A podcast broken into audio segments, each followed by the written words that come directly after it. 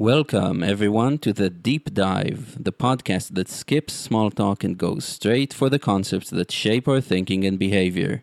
In this podcast, cold expertise is defenestrated as warm philosophy is enthroned in an attempt to explore the field in which we're all scientists looking for answers, living well.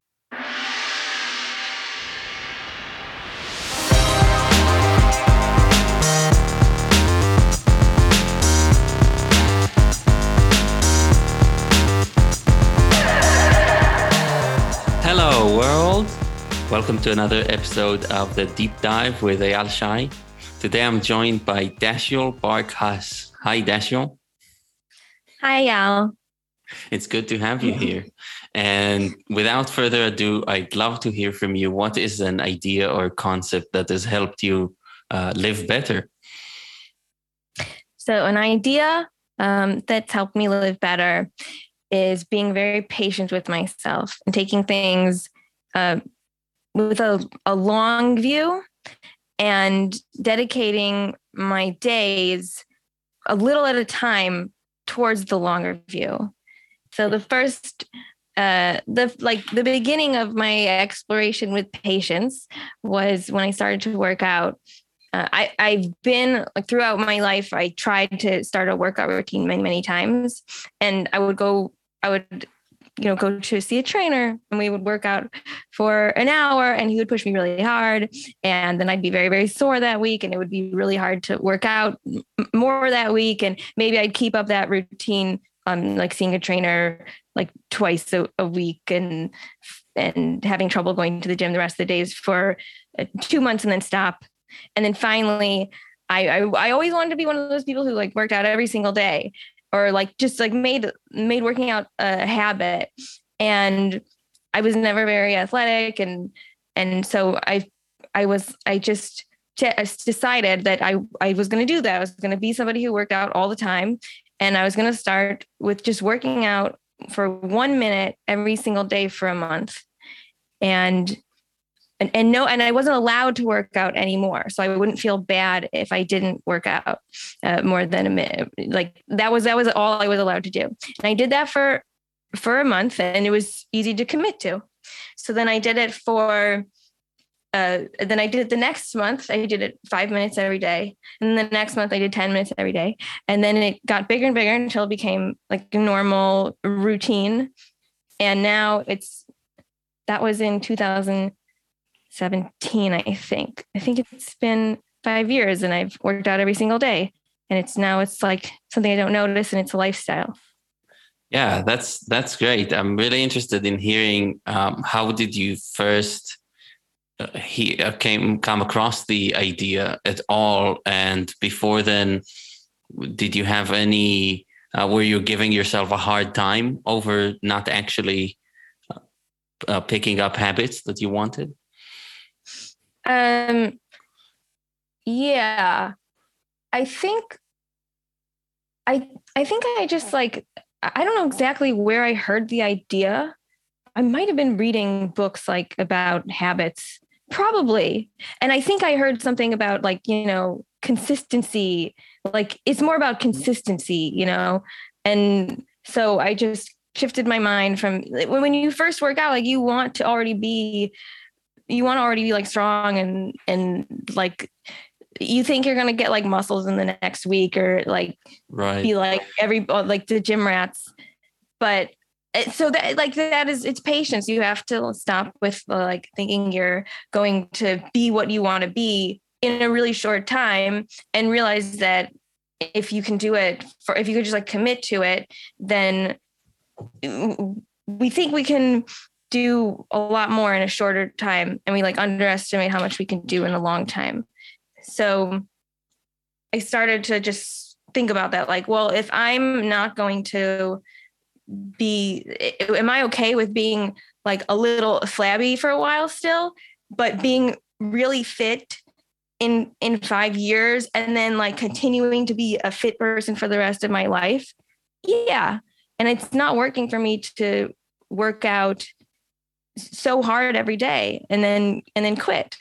So I, I just I don't know if I heard somebody I don't know if I don't think I heard anybody do the one minute a day thing it was just something that I was like, okay, I'm just gonna like snowball into this so that I don't even notice it's happening. Does that make sense?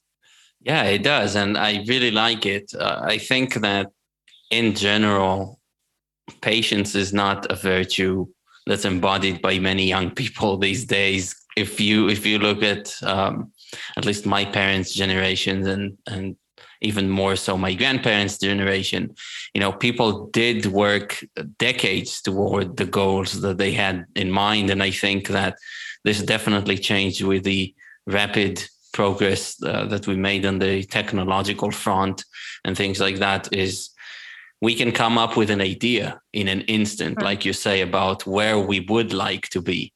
And then, then the hard part begins of actually ordering, um, setting uh, way stations along the way until you get to the, or waypoints until you get to the actual goal. And I myself have not been excelling with this for a long, long time because I would be so excited by the idea itself, like you say, and I, and I would already want to be there. And then if the the work that's needed is not going to take me there within days or something like that, that would be demoralizing. And I do think that it's a, uh, overall, over a long period of time, that is a self-defeating kind of pattern, isn't it? Yeah. Yeah, that makes sense with the with technology. Also, because we can just see what somebody's end what they look like in the end. Right. Yeah. Right. And people, people don't really like to share the middle parts. Like they like to, and people don't, and people don't, people don't like to share with other people, like the, their, the, the stages in from their, the stage of growth, but also it's just not a popular thing to talk about and share. Like, oh, I heard somebody started working out and, and they like gain, they, I don't know, and nothing's happened. Like you're not sharing that news with your friends. So we're not encouraged to like share it with other people and see it. And so I, and that's also happened like with, uh, with other things like coding and, and growing my business. Like I noticed that people were really impatient with the middle, especially with the business. People would ask me when, when I was growing WishTender, they would be like, Um, like it, when I was in the beginning, they'd be like, oh, you're still doing that? Like they were like, they had no patience for me. They didn't have patience for me to grow it. And if like, you have to have patience that, that people aren't going to give to you. So that's what I realized. Like everyone got impatient with me learning to code and me growing my business way before I did. Yeah, that's uh, again, I, I can I can relate. I mean, this podcast is still work in progress, and you know, it's by no means has made any sort of um, uh, did not explode, let's say, and it's it's it, it does feel like a, a long plateau, and I'm trying to to be happy with that because it also comes from the fact that I'm not rushing anywhere. Um, I have this wishful thinking that, you know, it would be a source of income for me to just make a, a humble living, and that this could be seen as, as something that does contribute to the world. And so maybe uh, people would want to contribute back, but I don't really see it as, um, as, as a do or die thing. And it kind of helps me be in that long middle path. And It's, I think that was a, a cure for me for that problem of really wanting to get there, is just kind of letting go of the, of the aspiration in a sense. It's just like, let's start doing something because it is first and mm. foremost fun for us and the process is enjoyable. And then I don't have to, uh, to be so anxious about what actually happens in the end, which, you know, I assume with, with any sort of startup, it's the same thing, because success, uh, like material success or anything like that, cannot be guaranteed, could it? Right. Yeah. So I was okay with it failing from the beginning, because for me, it was like a learning experience. It was my first, uh, it, it's my first real like project that I tried to do after, for after learning to code. And I, I always thought even if like it doesn't take off, it's good for, it's just like good as a learning experience for me. And it's just my first project. So I didn't care what happened. Um, I obviously like wanted it to do well, but that's, that's like hard. That that's a little like mentally hard to have people like to, to know that you're okay with failing and the people around you maybe aren't. Like that was difficult for sometimes. And, and, and like, you have a lot of people who don't really see it the same, the same way. Uh, and that's where the patience with myself helped a lot, and being, being more patient than other people are with me. Does that make sense? Yeah, yeah it does. So you, you mean yeah. Some people obviously are not going to feel comfortable uh, with a loved one, let's say you in this case, taking taking a path of, you know, going into the unknown to some extent, right? So a lot of people want that base to come back to, the stability, the um, being able to predict where you're going to be in a little while. And then you have to sometimes supply your own um, belief in yourself, right? Basically, it's uh, it's. It's also something that I found out, that nobody's going to do it for you. Nobody's going to do the yeah. believing, the believing in you for you. Mm-hmm. Yeah, people in the beginning were very uh, didn't didn't really believe any like that. What I was saying, I think I was more um, optimistic in the beginning, but then there was a point where people were more optimistic than me, and I was like, I think once they start seeing little, like a little anything, they're like, oh, you're the next Elon Musk. And I'm like, no, I'm very far from anything. But um, yeah, the, people need people need to see proof, and they don't um, they don't really care about your your progress. So you have to learn to care about it yourself.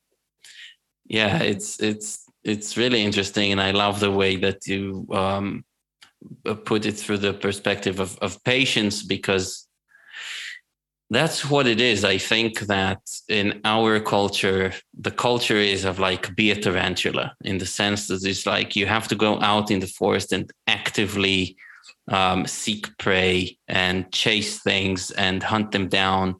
And a lot of things in life uh, call for different behavior, maybe more like a frog, you know, sitting there knowing what could happen, but not necessarily knowing Uh, when exactly, and looking at things from a stochastic point of view rather than deterministic, meaning that yeah I know it's it's totally possible that whatever I'm I'm doing right now is going to succeed, and it's possible, and I don't need more than that, and I can't have more than that, because the things that are brought to our attention as like, here, go down that path and you'll be successful, are are that middle path that kind of um, sentences us to sort of never being completely free, right? And if you want mm-hmm. to be free, you have to just know that there's a chance that it's going to materialize or succeed, uh, but not know when, and then just do what you can to allow it to happen rather than very forcefully mm. bring it about. Yeah, rather than having a, a a set, a hard set goal, it's better to have a set, a, a path, like something you know you're just, you're going to do. And people ask me a lot what in the in the beginning of the year, like what, where I want WishTender to be by the end of the year, or, or people always ask me like where I want things, what do you want to get? What, where do you want to be? What's your goal? And I don't really like that, because then if I don't, if I don't hit it, I feel like a failure, even if I did every single thing I should have done in, in between that time. Um, I just like to just like, just keep going and, and see when I do what I need to do, when I market WishTender, when I code every day, like when I'm, when I, I have little goals of things I need to accomplish. Whatever happens outside, that's not really in my control. So it's not, I don't, and then also if you have a goal, like if I have a goal, like, okay, I have to make ten thousand dollars uh, M M R in a month, like or M R R in a month, then I might lose focus on what's important just to hit that goal. Like I might totally change the business just so I hit ten thousand M R R. But I, I it's not, it's not always like the, these metrics aren't always important. I want to hit ten, ten R R, which I did this month, I, I think sort of, but I want to hit that knowing that I built something I'm, I'm proud of and that I like, and that I'm, I'm happy to c- continue building, and not just, oh, I hit this number. So like the whole picture is important, and what you do every step of the way builds that picture, and not one metric at the end of a certain, a certain time frame. Yeah, that, that makes total sense. And I think that another reason why we might be, we as in generally the general populace, um, not be so patient is, I think, because we're also bombarded with these, and you mentioned it, like images of what success looks like and what it has associated with it. Right. Um, but what we're led to believe, I think, in a, in a large part, in large part, is that it's kind of the pyramid is is um, is put on its head, and that is showing, well, you know, really successful people or really good products. Well, now they have all these um, fans, followers, whatever this, whatever metric that can be associated with success. You know, a lot of money, a lot of followers, uh, and. And so the focus that is that is put forth is get those followers, right? Because it's it's correlated with success. When in fact, and this is this is somehow easier to talk about, because I think the rules for building a following or building an audience or something like that are actually simpler than doing, taking your very idiosyncratic way toward success, which you are mentioning, working behind the scenes, doing doing this work that doesn't usually, is not usually shown to the world, probably because it's not glamorous mm-hmm. in any way, yeah. you know? And the focus is put yeah. on the glamorous aspects of of work, of success, and people are pushed to to work on that. So mm-hmm. um, I see that with... Um, Well, I mean, Twitter is a prime example, because you see all these tips for, for audience building. Uh, but what are you actually going to tell this audience? I, I always wonder, it's like, what do you do with this audience? Then you think, if you have an audience that you've built because you tweeted like crazy about something.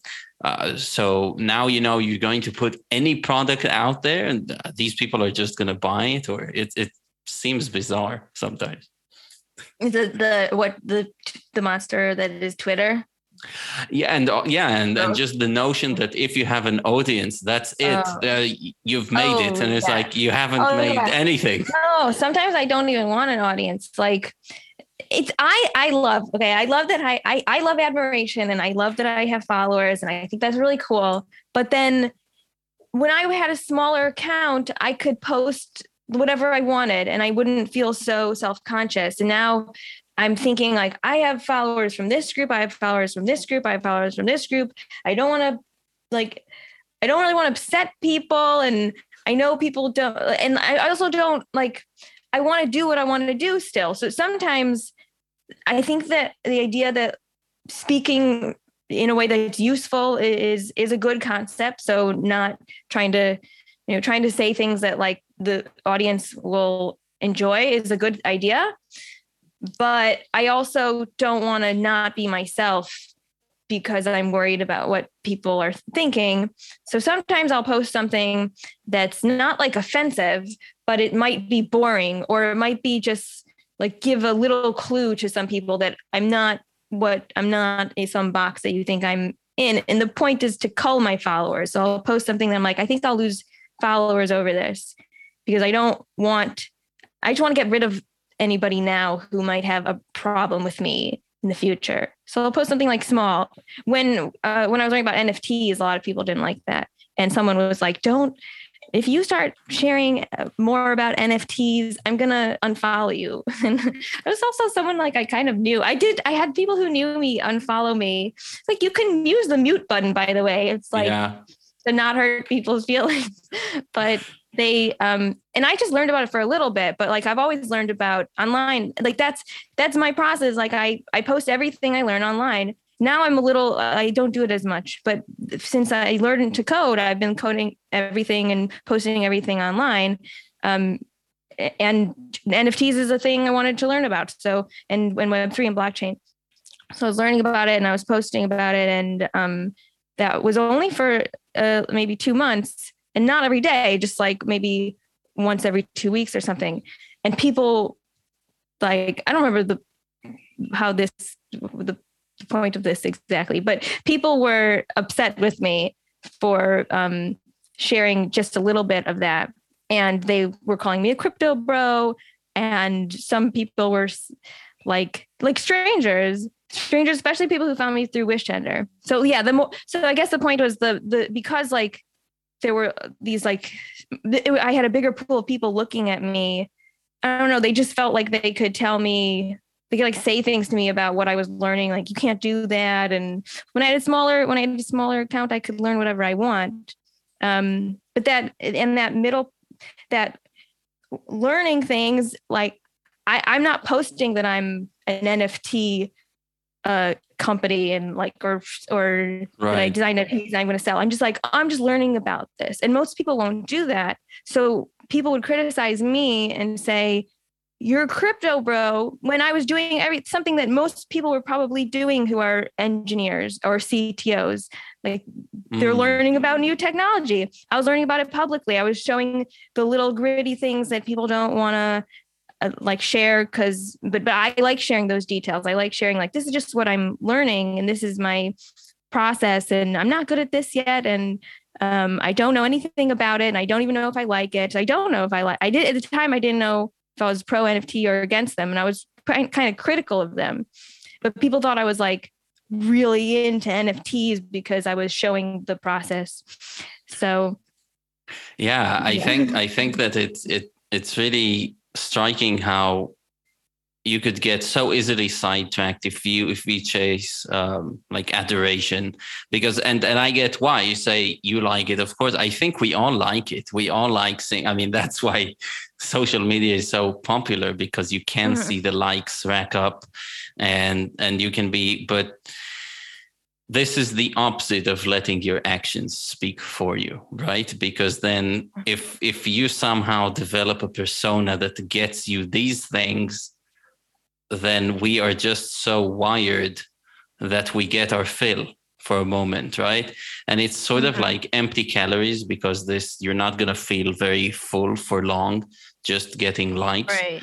Um, but then you're on that treadmill. And I think that it does get people sidetracked from whatever project they were working on patiently, that, you know, ultimately Uh, getting to a point, and I don't think a, a project is something that necessarily ever finishes and you launch. Like sometimes it's just your life's work, but a project is something that speaks for you, right? You don't actually need to do that. And I think that actually the people who are at the top of their trade or whatever they're doing are people who have not ultimately built an audience first and then Um, and then did something with it. Although, you know, the Kardashians might be uh, an inspiration to do oh, that, yeah. I suppose. Um, and also I wanted to, to go back to something you mentioned, which is doing something and treating it as a, as a learning process, as, as with your um, coding uh, journey or, or founding your first startup. I think that's massively important to, uh, to tell people that whatever you're going to do is going to be part of your resume and is going to be part of your soul going forward and part of your mind. You're going to learn new things that cannot be taken away from you. And ultimately, it's very interesting because even if you started something which is financially unsuccessful, I think whoever is going to look at you and assess you as, as a person, as maybe a potential employee, a potential partner, anything like that, is going to be impressed regardless of whether this made money or not, because I think anybody who knows anything about the world is that it takes luck too, right? And if you can show that you are the kind of person who puts in the work patiently and just works on that rather than pulling off publicity stunts, that mm-hmm. says something, uh, that says something about you. Yeah. Um, yeah, for sure. The, I, I think that's, I, well, I, I had been showing my whole process because I thought, yeah, even if I don't succeed at what I'm doing, like my process will show what I, what I did, what I tried to do to get there. And I do feel like with WishTender, I was sort of lucky. Like I never paid for marketing, um, and, Uh, I saw what my competitors did. They did a lot of like, they put in a lot of money. It looks like they put in a lot of money to grow what they did. And, and I think there's merit to, to growing without, to growing more organically and to growing by paying for things. Um, so I don't think one way is better than the other, but it does like, it felt like, oh, if I didn't pay for marketing, there must be a lot of luck involved. Um, and like, I maybe couldn't be here if, if, if I didn't, if I didn't get lucky and people want, started sharing what I built, and, uh, and just finding the idea was lucky. Like I didn't come up with it. Somebody brought it to me. And hmm. so I, all, there's all these people building in the build in public on Twitter, and, and they're all trying to come up with ideas. And I was just lucky that one got brought to me, but then, then, also not really, because like the whole, I had been very open with friends that I'm like looking for an idea to build, to please come to me with any idea. So then a friend came to me with one, and then it, I, I it was like, oh, that made sense. But um, yeah, I, the, the, I, I really wanted to share the process to, so to put myself in a good position in the future, but also because I wanted to see what other people were, I wanted to see people's process, and there it, there weren't a lot of examples of what people did to get from one place to another.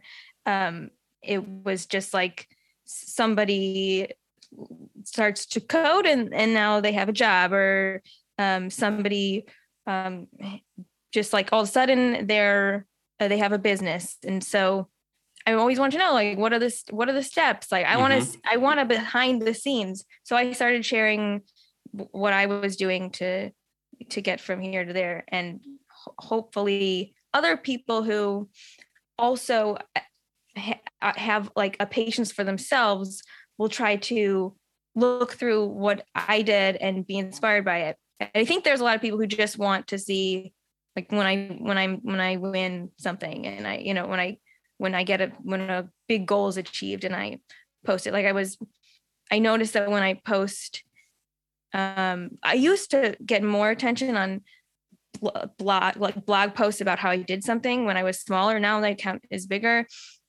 I get, uh, when I post something like, here's how, here's like a step-by-step of how I did something, uh, how I grew, how I grew WishTender, or how I uh, designed this page on my site. No, nobody interacts with it anymore. Huh. And that's how I, that's how I got to where I am. But then when I post something like, this is where I am, here's a picture of my Stripe page, everybody shares it, everybody's obsessed with it. And I'm like, this isn't the important part. Like it's um, how I, how I got here that's important. Yeah. Yeah. That's, that's, that's, that's a great anecdote. And yeah, I mean, it shows a natural tendency to really care for the results. And there's a, a little story that I think I shared before on the podcast, but it's worth repeating. And I think it's a Penn Jillette, who is um, a famous Las Vegas magician, or whatever they call themselves, um, illusionist. Uh, he said that, you know, growing up in a, in a small town, I think, actually, I think around Chicago somewhere, he never knew anybody in show business. He didn't know that it was a viable way to make a living or anything like that, but he wanted to be a magician. And one day he just stumbled on the uh, bootleg recordings of of the Beatles from the from the studio where they're just playing. They're just messing with with the instruments and they're messing things up and they don't do it right and they they feel frustrated, you know, and all that. And he it was a, a light bulb moment for him because, oh, so, you know, they don't just sit there, drink a beer, and then they say, okay, now let's go make a masterpiece. And they get in the studio and something like, you know, all you need is love yeah. is coming out. It's like, no, this is exactly what you're saying. Now, now he just, he got a glimpse into the, the bulk of the iceberg and not just the tip. And this is so important. And there are literally no shortcuts, I think, um, for all the attention that the Kardashians drew to themselves and really inspired a lot of people to be famous for being famous. How many people have done it? That that's a totally freaky thing that happened. I don't think there is there is another like that, you know. And I could I could probably think of one or two artists who have just by chance were discovered when they were ten or something, and it was just so easy for them. But that is far from being mm. the rule, right? So we need to to remember that that the hard work must be must be there. And I, I don't know, you know what? Now that I think about the one minute a day thing that you mentioned, saying hard work is actually kind of, um, it could be a fallacy. You know, maybe you just uh, want yeah. to do the consistent work. Maybe it's not hard. Yeah, I think if you train yourself, it, well, one minute doesn't seem hard, right? But if you if you go from the that first month of zero minutes to one minute, that's easy. Um, and then the next, going from one to five is easy. And then going from five minutes to ten minutes is easy. But even going from maybe zero minutes to ten minutes a day would have been, would have felt hard. So right. It's like, it's just snowballing. Actually, when I, now I remember when I started doing this, I was reading a book called The Slight Edge. And there was... this book was kind of about this like snowball effect of, of um, growth where you do a little bit, a little bit, and like, you don't really feel the changes mm-hmm. for, and for me, it was almost even addicting. Like it, it was so, so small of a change that it just became my new normal. And now like when I code, like I want to code, it used to be hard for me to get to the computer and code, but because I've snowballed into the habit of coding every day, now it's hard for me not to code. Like that's what I want to do um, on on a weekend at night. So, but when when you do that, like it's like all of a sudden it's like whoop, it's this exponential curve that you just you don't even, but you don't even feel it. Whereas if you went from um, nothing to trying, you know, forty-five minutes of workout every day or eight hours of coding every day, it would feel really hard. So I don't, I don't even think I like th- seeing things as hard because you won't do them. So I do whatever I can to make it easy. And I just use, use time as, um, as a way to get to where, where I want. Even with WishTender, there were a lot of people were, when it was in the beginning, it, it had no traction. And I was going to all sorts of um, other founders and older, older people who were in business for longer, people who are my age, who were like maybe had a second business or uh, or were also founders the same level as me. And everybody was, uh, I asked them like, what should I be doing? What am I doing wrong? And they were all really worried that I was messing everything up. And that's why we weren't getting traction. And they were like, oh my God, you know, you didn't do what you needed to do. Like you built this for a year without doing X, Y, Z, like without talking to customers. I did talk to customers though, but they like think they thought like I didn't talk enough or I didn't ask the right questions. And they were like, why don't you know what your users, why your user want to use this app? And I was like, no, I do know why the users want, I think, I mean, I asked them and they said, oh, security is really important. And this is really important. They, and then everybody would be like, no, no, no, that doesn't answer the question, that those are features or, but they were, it was just time. It, they were, everyone was like, oh, you need to change your logo. This, this, this is wrong. This is wrong. But everybody just freaked out too fast. Like, and the, the advice I needed was like, you don't know, you, it's, you just need to be more patient. And that's what happened. So I said, okay, well, I'm having a really tough time. I'm going to give myself six months And if in six months I feel like th- it, nothing is going on, then I'll stop.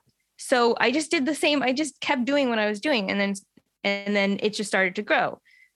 What was, what were we originally? I, I, well, I, I had this thought, you know, talking about how to, uh, about, about how starting things is hard. And then, you know, it just oh. gets easier, because I was trying to get, um, just thinking in graphs. Sometimes it happens to me in geometrical shapes and stuff. Um, huh? But feeling like it's, it's quite interesting, because I think there are two major steep curves when you look at, at any project like that, which the first one is really the learning curve, and probably the effort curve that you have to put in to learn. And that is very steep. And because we tend to see the maybe sh- the, the short-term kind of cycle of things, this looks very intimidating. And to a certain degree, it is, because you really can't know what's on the other side of the hill, right? When you start climbing, you really can't know. Um, you can't see that far in, in a very real sense, I think. Uh, But this first curve, this first climb, actually really opens the possibility of, of a second steep curve coming ahead of you. And that's that's more the curve of just where it becomes easy for you, and, and the curve of effectiveness of, of what you're doing actually. And I'm not talking about, well, you know, it's it's bound to succeed or or anything like that, but just whatever it is, is now, it's almost like non-linear. It's not that you learn and with learning things get done. No, you have to climb up one peak, and then it's like, oh, I, I get these things. Like I have a more coherent worldview of, of what I'm doing or anything like that. And then uh, you could make another jump into the next level, because you're actually understanding what you're doing, and you're more focused on the goal, you're more um, technically skilled, and and so on. So just in my mind there popped this kind of graph of two um, subsequent humps, kind of mm-hmm. curves that follow mm-hmm. one another. Yeah, there's definitely like uh getting proficient enough to where you can get into a flow. Like you have to get over that, that point. But for me, having patience to get through the hump, I like, I, I think I maybe, I think I probably took longer than most people would have for a lot of what I do. But then eventually, like maybe more people should do it, should should do it that way, because some, like, otherwise there's just so many people who are um who who can do things a lot faster, but then like they quit. There's a lot of people who I thought were like about to like pass me up really quickly, but then they quit, you know. So the hump doesn't have to be, you know, you don't have to push yourself like so hard through it, maybe that first hump. Mm-hmm. Right. I'm also wondering, um because you're more steeped in in uh, the tech scene, I'm also wondering if, like, at large in society, are we? Is it reflected in how um, capital is is um, what do you call it when they look for capital, like the startup founders, like raising? Oh, V C. Yeah, oh, yeah. If if if yeah. capitals are, are raised, if capital is raised. Um, Also, do we generally look too much for these charismatic leaders who promise us that they can do things very quickly, uh, rather than look for people who are going to do something for the for the long term? And then, you know, the, I think the charismatic leaders are going to build something that's really based. I think a lot of people will be motivated and and rally to the cause and so on. But whatever they're building could be a lot more volatile and, and unstable, maybe, if it's if the foundations are not hard work, but just charisma and, uh, you know, this kind of yeah, just charisma and being able to to really market themselves very well. Yeah, that makes a lot of sense. Um, with and and and that's like a big difference probably too between a bootstrap company and, and V C companies.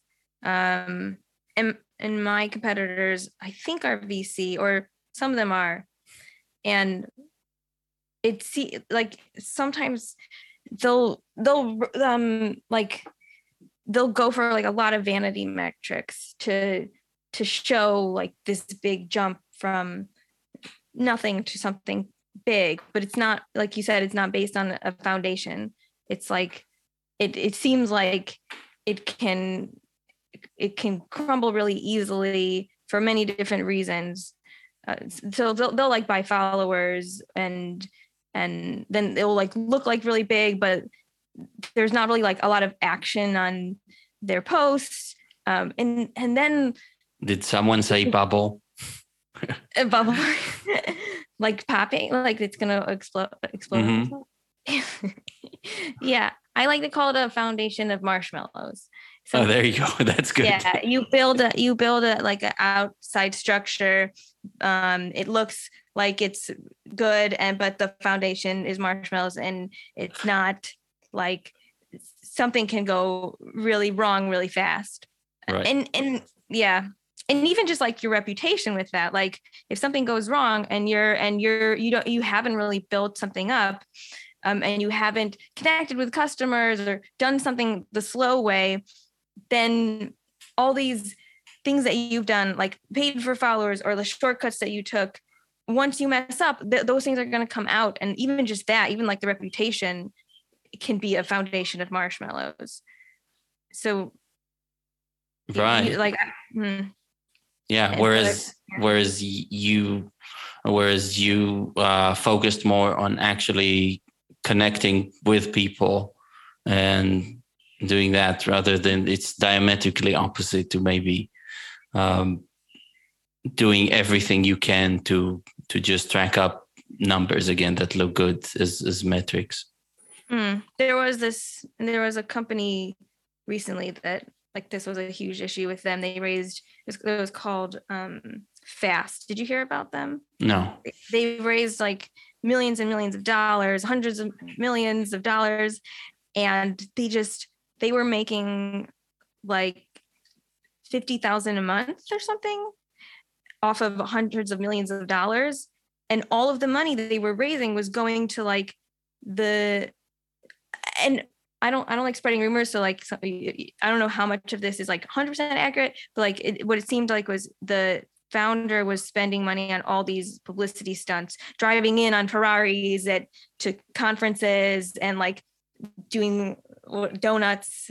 Like, oh, right. Yeah. Yeah. And like, um, and uh, they had made it seem like this was like this profitable company, but it was all, it was all just like a show.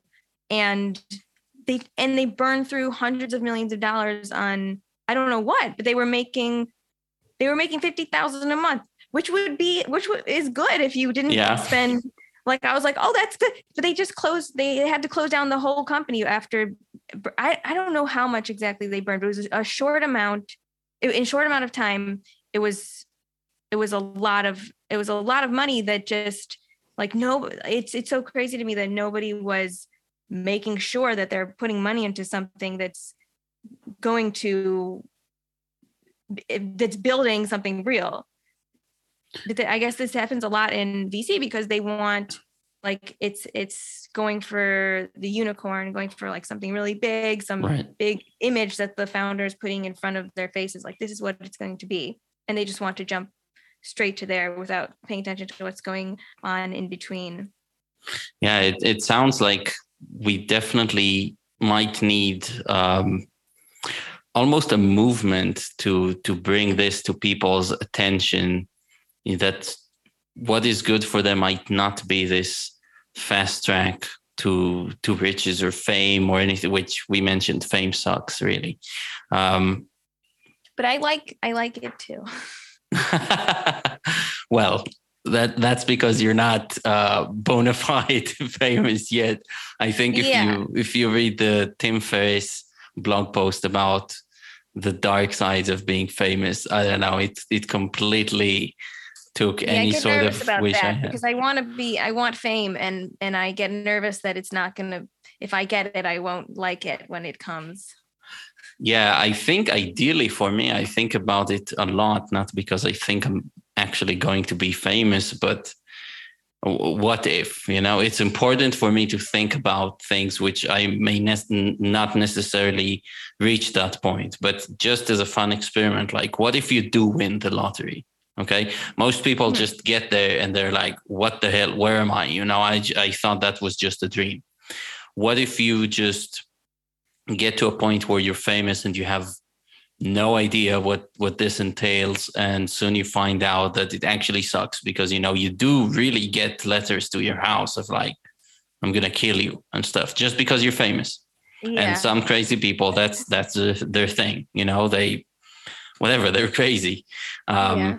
So I like thinking ahead of time of, of the consequences of, of different scenarios, and ultimately it could be disturbing probably if people, if a lot of people know mm-hmm. you and know about you and, and yeah, so on. But doesn't it also mean that you might've done something really well and like you might've contributed something?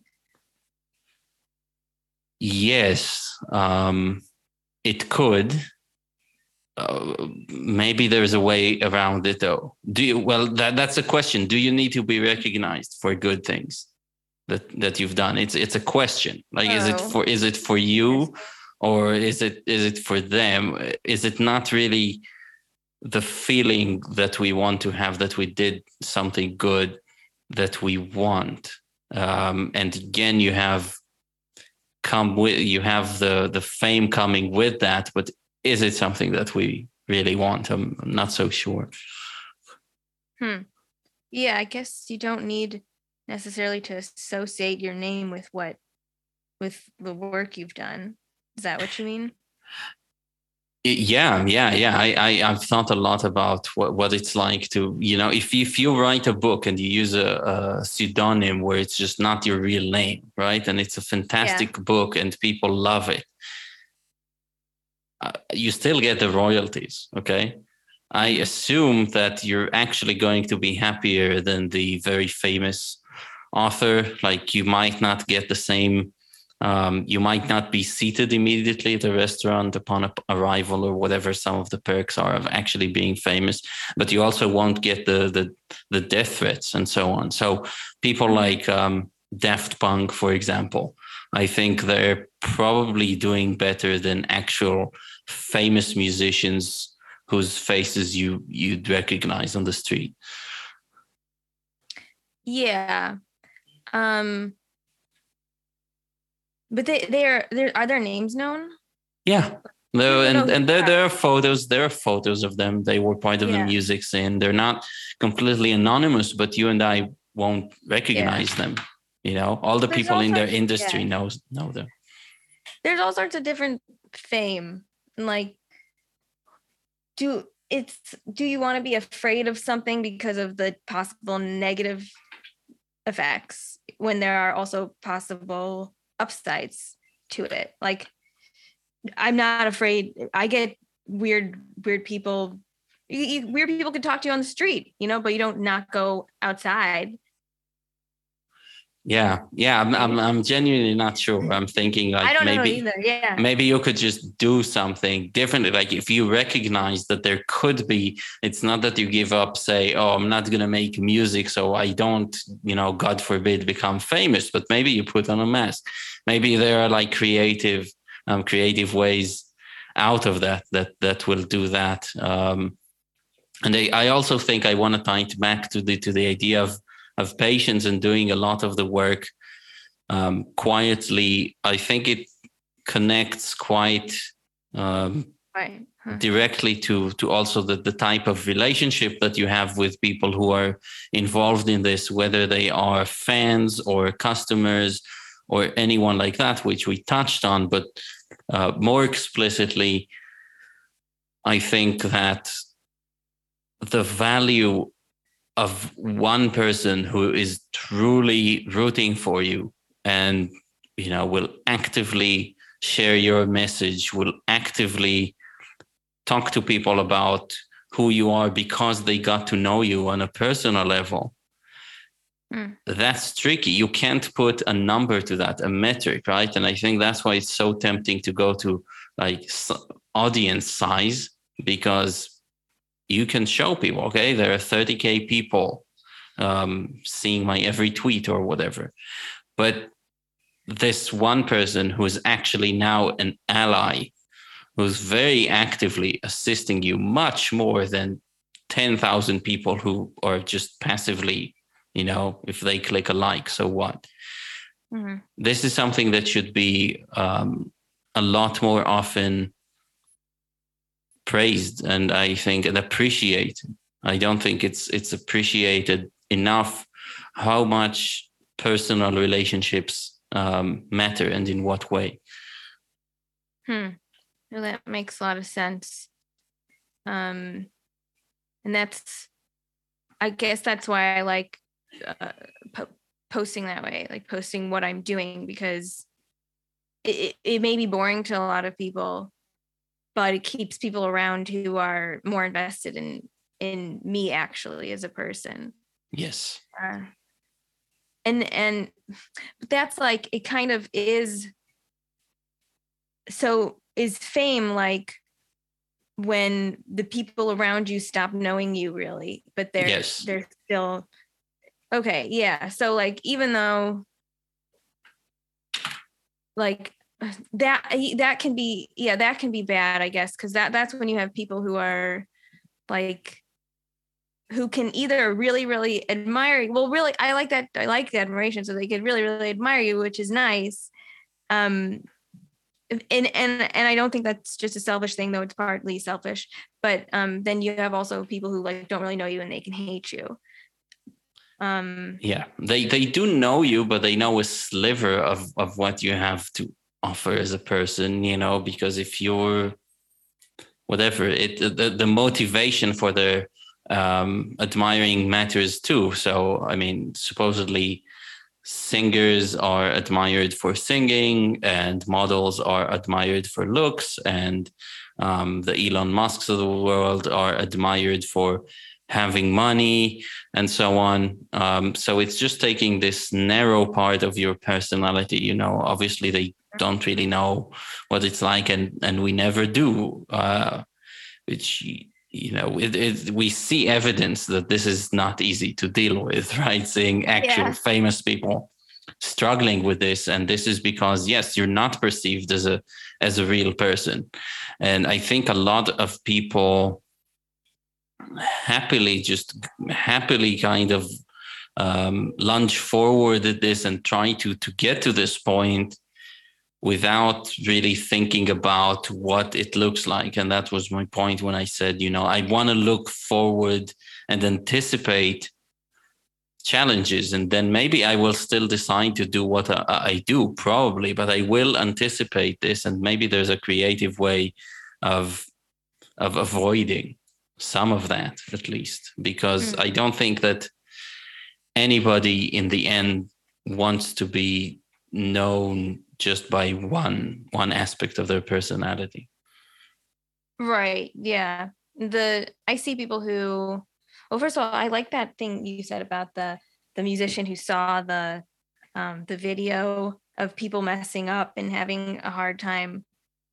I I, I I feel like more they, people should just like publish more of those difficult times. And I would, I would love seeing stuff like that. I think that's great. Like exposing yourself to the difficult things that people are going through and, and understanding that.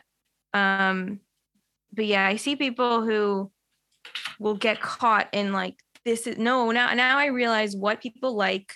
So I'm going to keep posting that. I'm going to throw out like whatever else I was doing and whatever else I like to do. And it could be, it could just be like the way they talk. Like somebody could be, there's a lot of people are talking about tech, but some people start talking about it in a negative way. And that gets a lot of likes. If you can share something um, gossipy and negative in the tech community, it, people love that.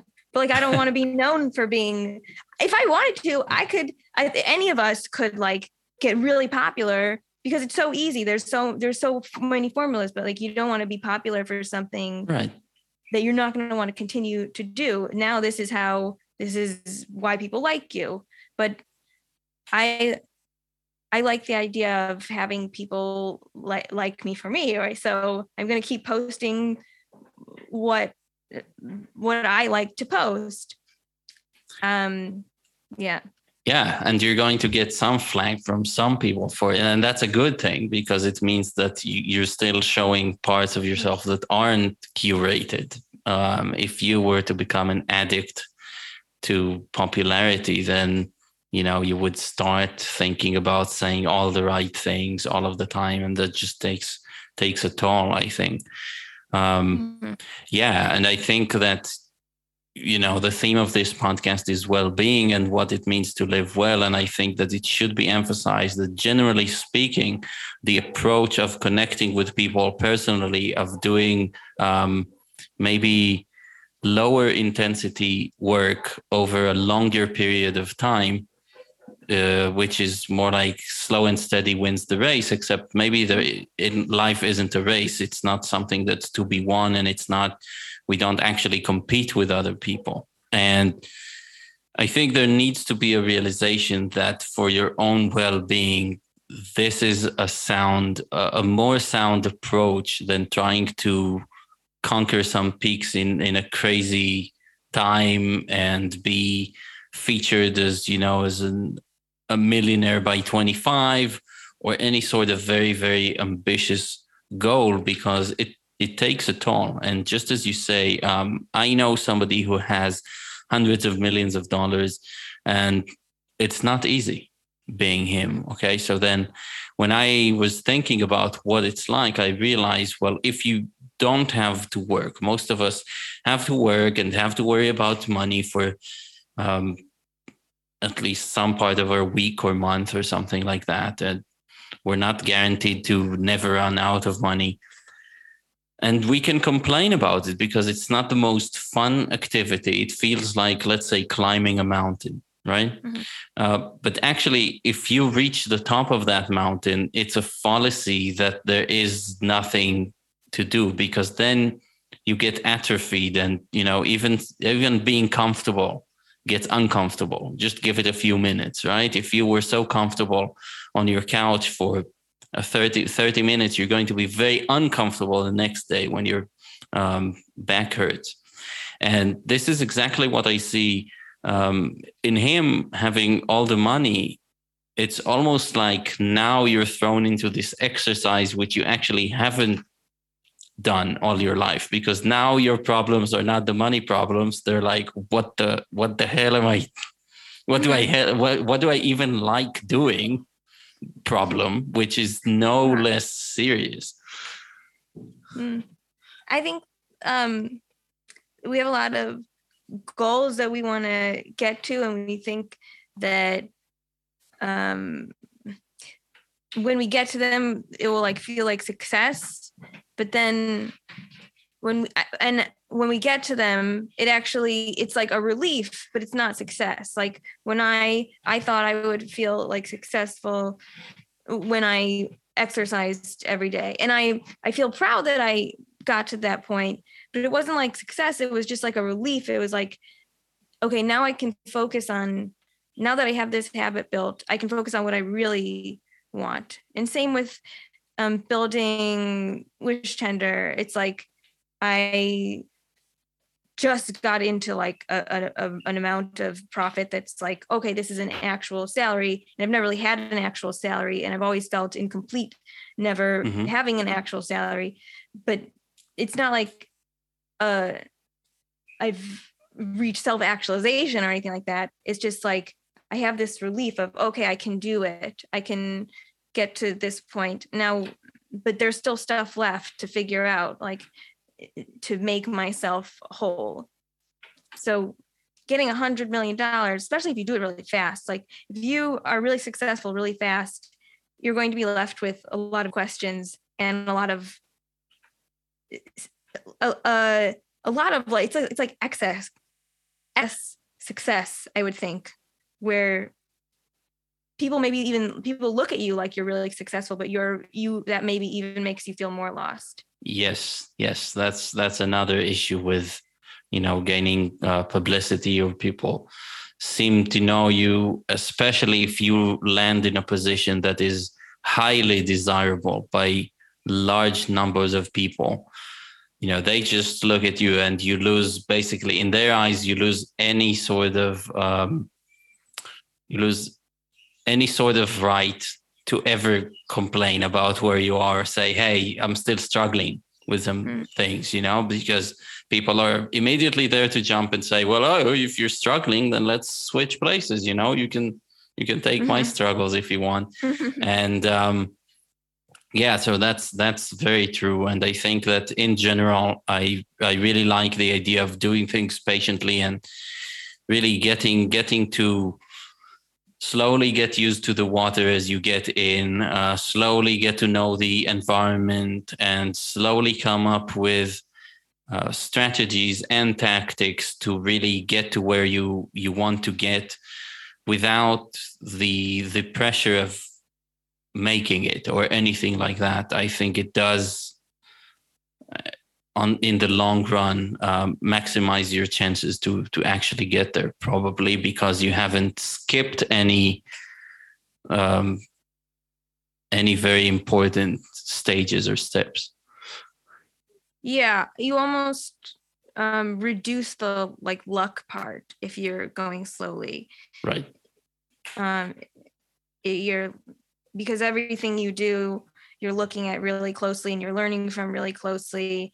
And you're creating this this foundation in, in you that's like can can handle this when it happens again, because you're you're you're more analytical and you're more purposeful about all the challenges you're going through. And it's not like just throwing something and trying some getting a bunch of money and throwing it at something to try to grow it really fast. You're like understanding how everything's working. And so like I think I think risk taking is important, but you maybe learn more from taking smaller risks. Like a fast risk, a big risk is fast. It goes faster. Like I'm going to try to um, throw a hundred million dollars in into this mm-hmm. uh, business, and it will either grow really fast uh, right now, um, or it will fail. And that's the that's a big risk. And and you're cutting out time, and you're exchanging it for uh, money or whatever. And you're also uh, not. Like if you come out of something like that you took a big risk on, you it was you're just throwing you're throwing luck at it, and you're not going meticulously through how you could have different uh, routes you could have taken to not just rely fully on this like black or white, yes or no risk. Does that make sense? Yeah, it does. And it reminds me of the ancient Greek virtue of sophrosyne, which is hard to translate. And even into Latin, um, Cicero wasn't doing a very good job translating it. But if you actually look at uh, Plato's dialogue on the subject and analyze it correctly, which uh, most scholars don't, you realize that this virtue is really can be described as doing things orderly, in orderly fashion. And I think that taking taking on, on a huge risk is, is not doing it orderly. Um, and sometimes sometimes the gamble could pay off, you know, which is the weird part. But I think that for a lot of people that took a huge gamble and won, which can happen, and these are actually a lot of the people that we hear about, because that's everybody's dream, to take a gamble and win. There is a, even a lacuna in their understanding of how the hell they got there. And lacuna uh, is like a empty, like a yeah, yeah, something lacks, like a, a lacking. Something is lacking in their understanding of how they actually got there, and they're actually very unlikely to to reproduce what they mm-hmm. what they did. You know, so you're probably not going to see a lot of consistency in, in doing that. Whereas if you have more consolidated knowledge of how you got to a place and what the steps you were taking, especially if you documented them like you did, it's much more likely that you're going to be able to um, to replicate your your success if and when it comes. Right.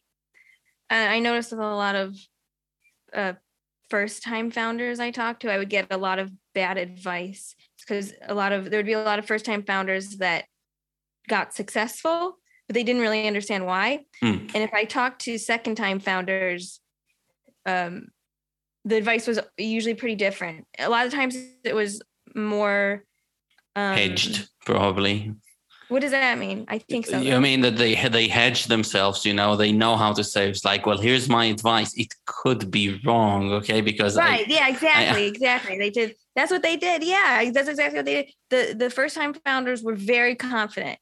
Yeah. Um, that, like, I needed to do this specific thing. And the second-time founders were like, I think you could try it this way or maybe this way. And then I would be like, I don't mm. know, I'm kind of doing it this other way. And they're like, oh yeah, that might work too. They're like, well, exactly. You'll figure it out. Yeah. Because they realize like, they realize that, yeah, there's not just one way. When you do something one way and it works and, and you've never failed, then you don't, you don't know that there's, you have a false sense of like, no, uh, knowing. So the the the longer, the long-term failure helps you realize what the actual path is, which is often, I guess, it seemed like for them, it was often, um, there wasn't one. It was more like patience. That's, it seemed like it, like just keep, just don't give up. That was one of the things I heard from most people who had a lot of experience was like, there's not really one way to succeed, but the one way to fail is is just to, to, to give up. Yeah. Yeah. That's, that's such a, that's good advice right there. Um, yeah. Dashiell, well, this, this has been great. I really enjoyed it. And uh, I just, I would love for you to share with listeners um, what WishTender actually is, because we oh, were yeah. just talking about it, and also, you know, where you could be found and, and uh, any such details. Yeah. Uh, okay, well, WishTender is a platform for content creators to get gifts from fans anonymously and safely. Um, so you create a page, list what list items you want or things you want funded, like rent, and then you send it to your followers, and they can fund it for you. Um, and then you can. Oh, my voice! It's too early. It's not really that early, but I woke up late. Um, You can find me at um, Twitter mostly at Dash Bark Huss, and also Instagram and LinkedIn, Dashiell Bark-Huss on LinkedIn, but mostly mostly Twitter. But I'm on a lot of places. What about the actual hmm. website of WishTender or just the oh. App Store? It's wish tender dot com. Nice. Yeah. All right. And you can follow WishTender too. Nice. I'll put the links, of course. And yeah, thank you so much for, for doing this with me. And I really enjoyed it. And I keep wishing you luck. I'm one of these fans of yours that is happy to hear about any development with WishTender. So keep doing well, both in life and in tech. And uh, until next time. Thank you, Ayal. And I hope, to, I hope the same for you. Thanks.